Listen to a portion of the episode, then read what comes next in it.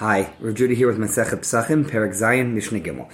Sacho b'shem and truma. So let's say one uh, wiped onto the meat of the Korban Pesach before it was cooked uh, some oil. It could be basting it in oil, rubbing it in oil, but that oil is truma. Now, truma, remember, is produce that is meant to be given to Kohanim. We have trumot and masrot.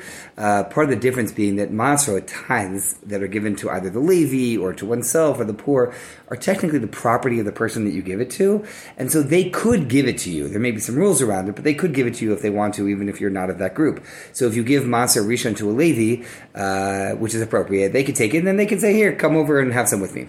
Truma is different because Truma ultimately, when you look at the sugyas and shas, Truma really belongs to Hashem, and then Hashem gives to the Kohanim to be able to partake of it.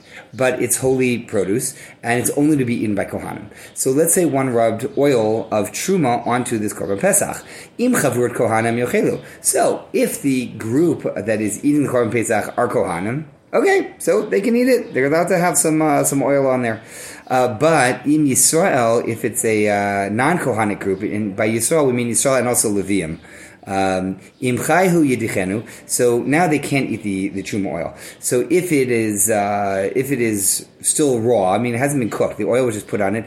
Then wash it off well. Just get the oil off im salihu, if it was roasted with the oil on it, or if it was already hot and then you put the oil on it, or even if it was heated, cooked, then cooled down and then you put the oil on it, uh, depending on exactly which Rishon you ask. Tosfot says even when it's cooler afterwards, uh, we have an issue now that it's going to absorb, whether absorbing through the heat or the fact that it's already cooked.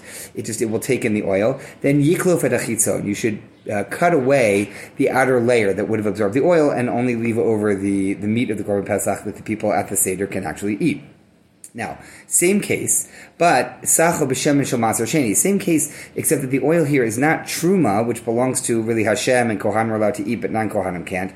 Rather, it's second tithe. Second tithe is meant to be eaten by anybody as long as you're in Jerusalem. So if it's been wiped with oil, now we already are in Jerusalem because the Korban Pesach can only be offered in Jerusalem and it can't be taken out of Yerushalayim. So we know in this case if it was um, if it was basted or wiped with some oil of Maser Sheni, we are in Jerusalem, then what happens? That's fine. So anybody can eat it. We're in the right place with the right stuff. However, Lo The person whose oil that was is not allowed to charge everyone else in the group money for the oil. Why? Because you're only allowed to exchange Maser Sheni outside Jerusalem. But here we're already in Jerusalem.